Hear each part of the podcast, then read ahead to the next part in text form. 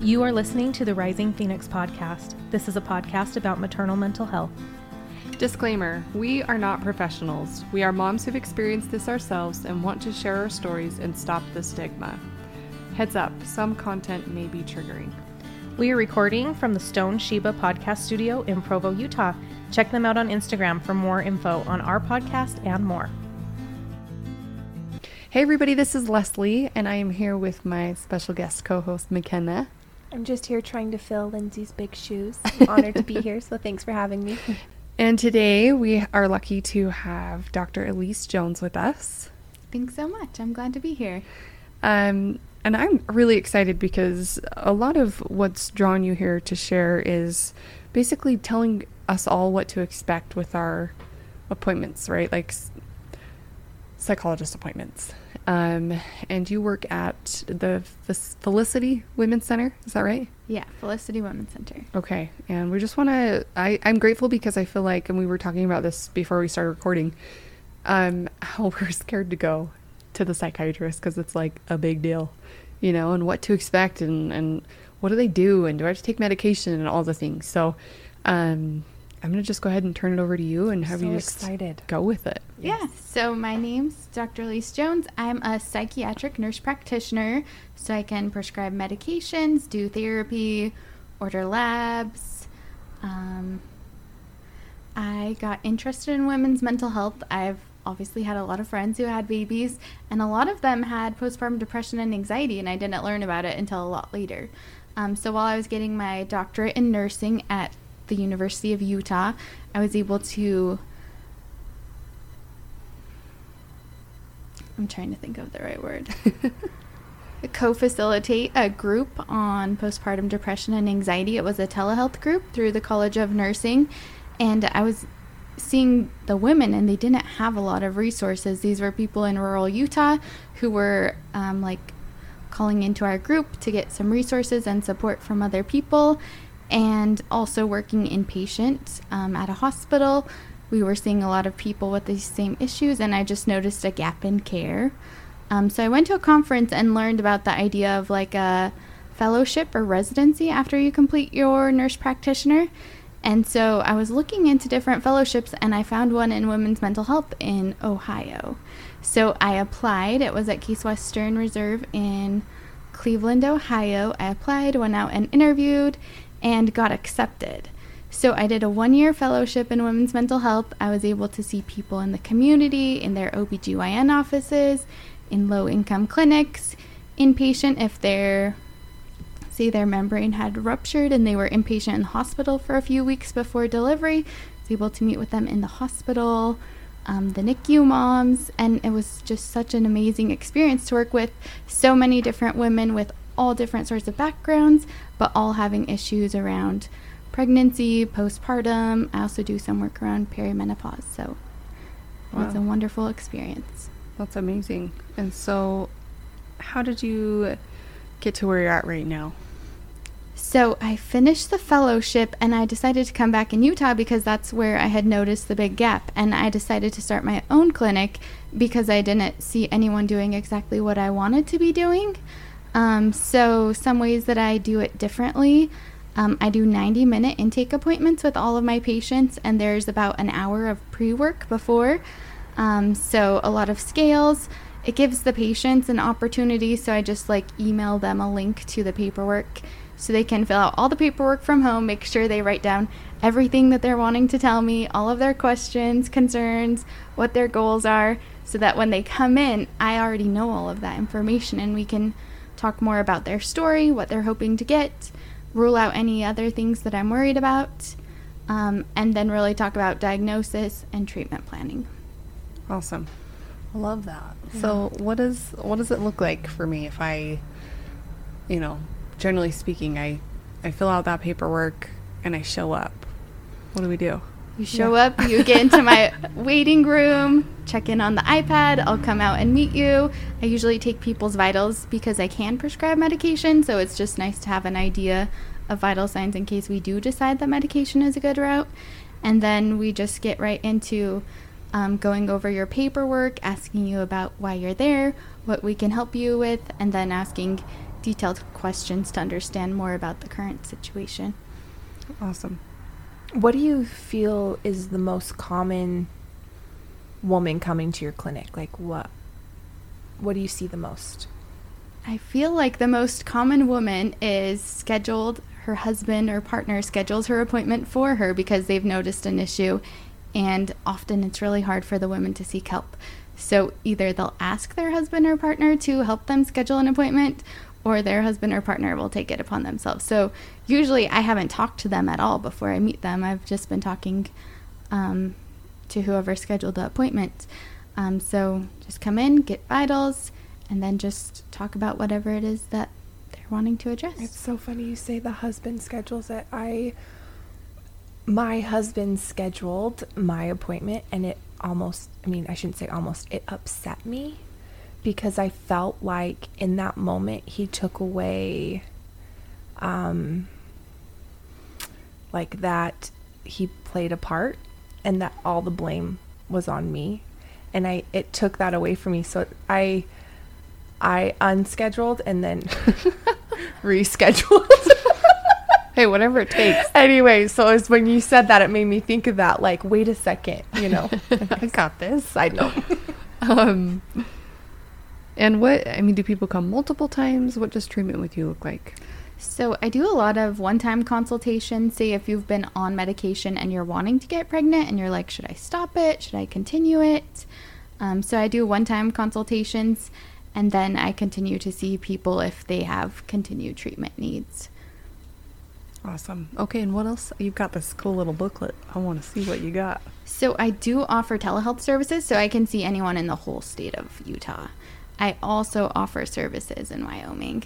Um, so that's really nice because a lot of new moms they don't want to leave their houses, especially like in the winter with flu season and finding childcare for your kids. It's so much nicer if we can schedule an appointment during your kiddos' planned nap time or so amazing. yeah. Yeah. And you can stay in your pajamas and sit in bed and talk to me and we can I love that. you can pet your dog while you're talking to me. So, what treatments do you do you have? So I offer bright light therapy in the office. That's helpful for a lot of people, especially as we're going into winter. A lot of people aren't getting enough sunlight because the sun's not around. So bright light therapy, uh, mindfulness, meditation. Um, I do brief psychotherapy. I usually refer people out if they need more in-depth psychotherapy. Um, I can prescribe medications. I do a lot of bibliotherapy, so prescribing books to read or uh, podcasts, TED Talks to watch that I think will help them either relate to someone in the story or relate to someone in the podcast and kind of help them see a different perspective or grow their view of what's happening to them. Hmm, that's awesome. And uh, as far as what, what we, you know, you see the most as husbands that schedule the appointments, but what type of mental health? Um, I don't want to say issue because that sounds wrong, but what topic do you see the most? Do you see more anxiety, more depression, more psychosis, more OCD? What do you see the most? I see the most trauma and then trauma impacting them later, whether it looks like depression, anxiety, um, OCD, PTSD, a lot of birth trauma, a lot of grief from loss, whether it's miscarriage, infant death. Mm-hmm. So I think I see a whole wide variety of patients, which I love. That's awesome. And um, I really think I don't know, and maybe from your experience you can answer this more, but uh, I feel like any kind of trauma that you've had in your life, at least this was my experience, but any trauma I had prior to becoming a mom was like multiplied when I had my baby. Like the trauma of my childbirth with him, I feel like it just like compounded in my brain. Does that make sense? And it brings it all up to the forefront when you have kids because you're wanting to protect them from the same traumas that you experience. So you're thinking about them again. So Yeah, that's That- true. And so, who do you see at your clinic? Mothers? Uh, who do you accept at the clinic there? So I mainly see women 18 to 65. Awesome. Okay. And then you were saying about the menopause. Tell me about that, that kind of treatment that you do. So interestingly, a lot of people who have uh, mental health issues around pregnancy and postpartum sometimes have issues creep up again around perimenopause. There's similar hormonal changes. Um, so I see a lot of people who have worsening depression or anxiety in perimenopause. Really? Yeah. I'm gonna have my mom call you. Can I see this? Yeah, Sure. she's got this little handout look thing. I want to see it too. Um, and so the typical treatment with you, th- I mean, it's different than than a psychologist, right? Like than going to an actual like sit down on a couch and talk to a psychologist. This is coming to you. I've got a chemical imbalance. Something's off. Something's wrong, and you're gonna walk me through what that treatment looks like. Is that kind I of? I do have a couch though, yes. I'll be right there. the premenstrual dysphoric disorder. I think that this might be something that a lot of women have that don't realize that they have it, and it's so easy to say like, it's that month, which it still is, but that it might be a little bit more worse than it needs to be. Can you talk to us a little bit about that? Premenstrual dysphoric disorder. Yes. Yeah, so a lot of people have a lot of worsening of symptoms, either anxiety, agitation, or depression um, premenstrually. So usually happens a few days before the period starts and then resolves within a few days of the period starting. It can be worsened with um, certain birth controls or different things that are going on in your life. There's a lot of different treatment options available. Um, so it's another interesting thing. They kind of all go along together, all of these mental health issues in women. And have you found that medication generally is something that I know for me, like I started on medication when my son was like a year old and he's five now. I'm still on it. Like, no shame. Do you find that medication, and there's some people that feel like if they go to the doctor, they have to get on medication. You know, and there's a lot of people that won't. I feel like it's helpful even just to be diagnosed, whether you want to be on medication or not. And there's so many doctors that, you know, push medication, and that's fine, and that's their field, and that's great. But kind of, can we talk about the stigma with medication? Yeah, so I think medication is helpful if you're not able to use any of the other coping skills. So if you're so depressed or anxious that you're not able to do meditation or uh, practice DBT skills or go to therapy, then medication is a good thing um, to use so that you can feel well enough to engage in all of these other um, activities that can help also help you with feeling better. And the medications are improving all of the time, so. I agree. Um, what is DBT skills? uh, dialectical behavioral therapy. So they have a lot of skills mindfulness, emotion regulation, how to tolerate distress, and interpersonal skills. So those are areas that a lot of people have trouble with. Um, so they just have some specific skills you can use. So that's something that we could talk about, like one specific skill in a 25 minute follow up appointment that you could implement into your everyday life. That's awesome. And what is the most simple thing that you would say um, for women that we can be doing? Eat, you- sleep, and exercise. Yeah. Yep. I don't. I hate exercising. I love to exercise. I know she's like she's like Rambo over Well, here. No, I just that's how I fought a lot of my mental health was I would go work out because after I always felt so much better. She has like a six pack. She's ripped. Love you. I love you. Um, what, what do you mean by exercise though? Like just walking, just moving, just doing something? it depends on like if you're super pregnant or if you're recently postpartum but whatever you can be doing ideally aerobic exercise a few times a week is very helpful for most people. A lot of people start having symptoms when they stop exercising during pregnancy and then they don't get back into exercising either because of pelvic floor issues or it's really hard to plan exercise when you have a new baby or you're breastfeeding. So helping people get into exercise is important. That's awesome. or get back into it I know. I always feel better when I do. I do Zumba, and I like it's the cheesiest thing ever, but I cry like half the time at the end when when they're doing like the the cool down. I cry because I'm like, why do I not do this more? This feels so good, and it's one hour. Like, it doesn't need to be anything intense. It's just dancing around like an idiot. But it feels But so good. it so? Yeah.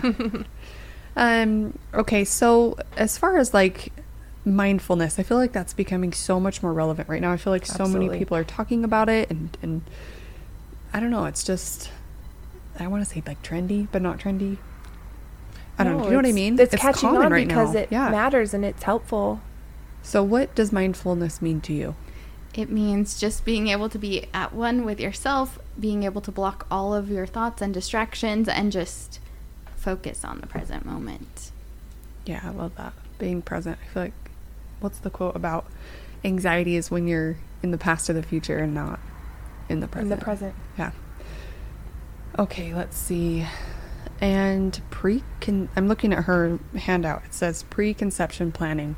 This fascinates me because I think nobody everyone's shocked when they have a baby, when they go through a difficult pregnancy because nobody talks about anything.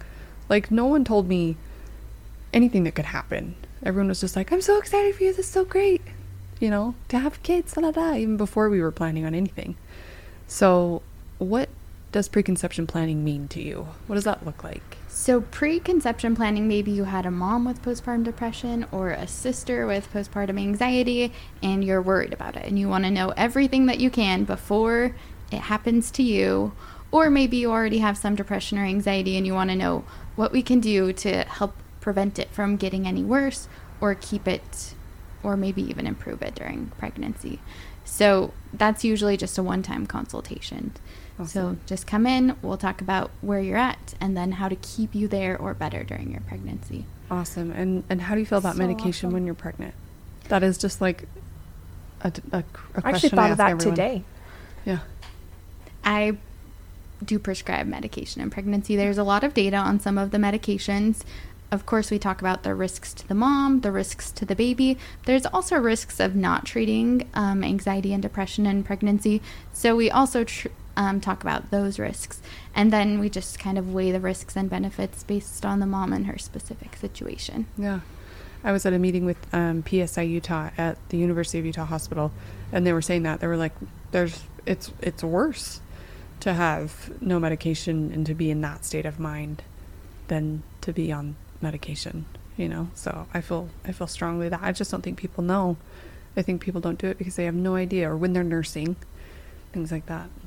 I think 10% of pregnancies are exposed to antidepressants right now, so it is pretty common actually to be on an antidepressant in pregnancy. That's awesome. Okay, let's see. And what kind of treatment do you find as far as, let's see, like you were saying YouTube videos and TED Talks? Which one of those is like your go to? What's your go to TED Talk? Um, Dr. Nadine Burke Harris, childhood, how childhood adversity affects you throughout your life, or something along that line. She also has a book that I recommend to a lot of people called The Deepest Well, and it's about how trauma impacts you throughout your life. Ooh, The Deepest Well? And if you get it on Audible, she reads the book, and she's actually a pretty entertaining um, reader. I'm all about who reads the book on Audible. Absolutely. Like, I'm a snob about that. I love holding the book and making notes know. as I go. I'm I'm She, old like- fashioned. I like yeah. I actually then journal as well with my book. Soak it all in. Okay, so where is your treatment center? Your women's center, sorry. So my office is in South Jordan, but I can offer telehealth services. Okay.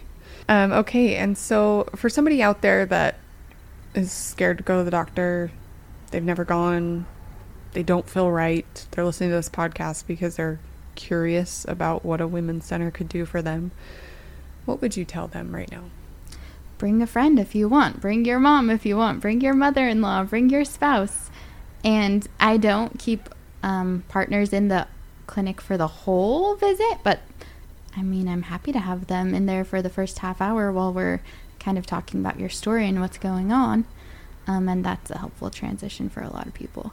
I have chocolate. I have ginger ale. It's like a Sounds pretty kind of nice. yeah. And you're not alone.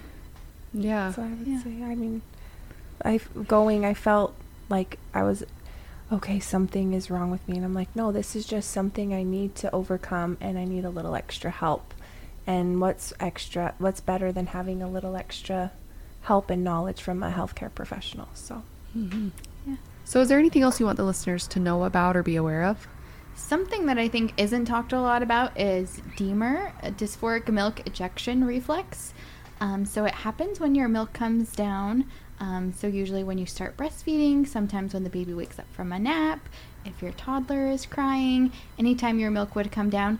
But um, the women who have it experience this dysphoria, and it usually only lasts for between 10 and 30 seconds. They might feel really agitated, anxious, really depressed, hopeless. Some people even get suicidal thoughts when it happens, and a lot of people end up stopping breastfeeding because it's so uncomfortable. And then they have a lot of guilt about stopping breastfeeding. Um, so it's just something that I think more people should be aware of.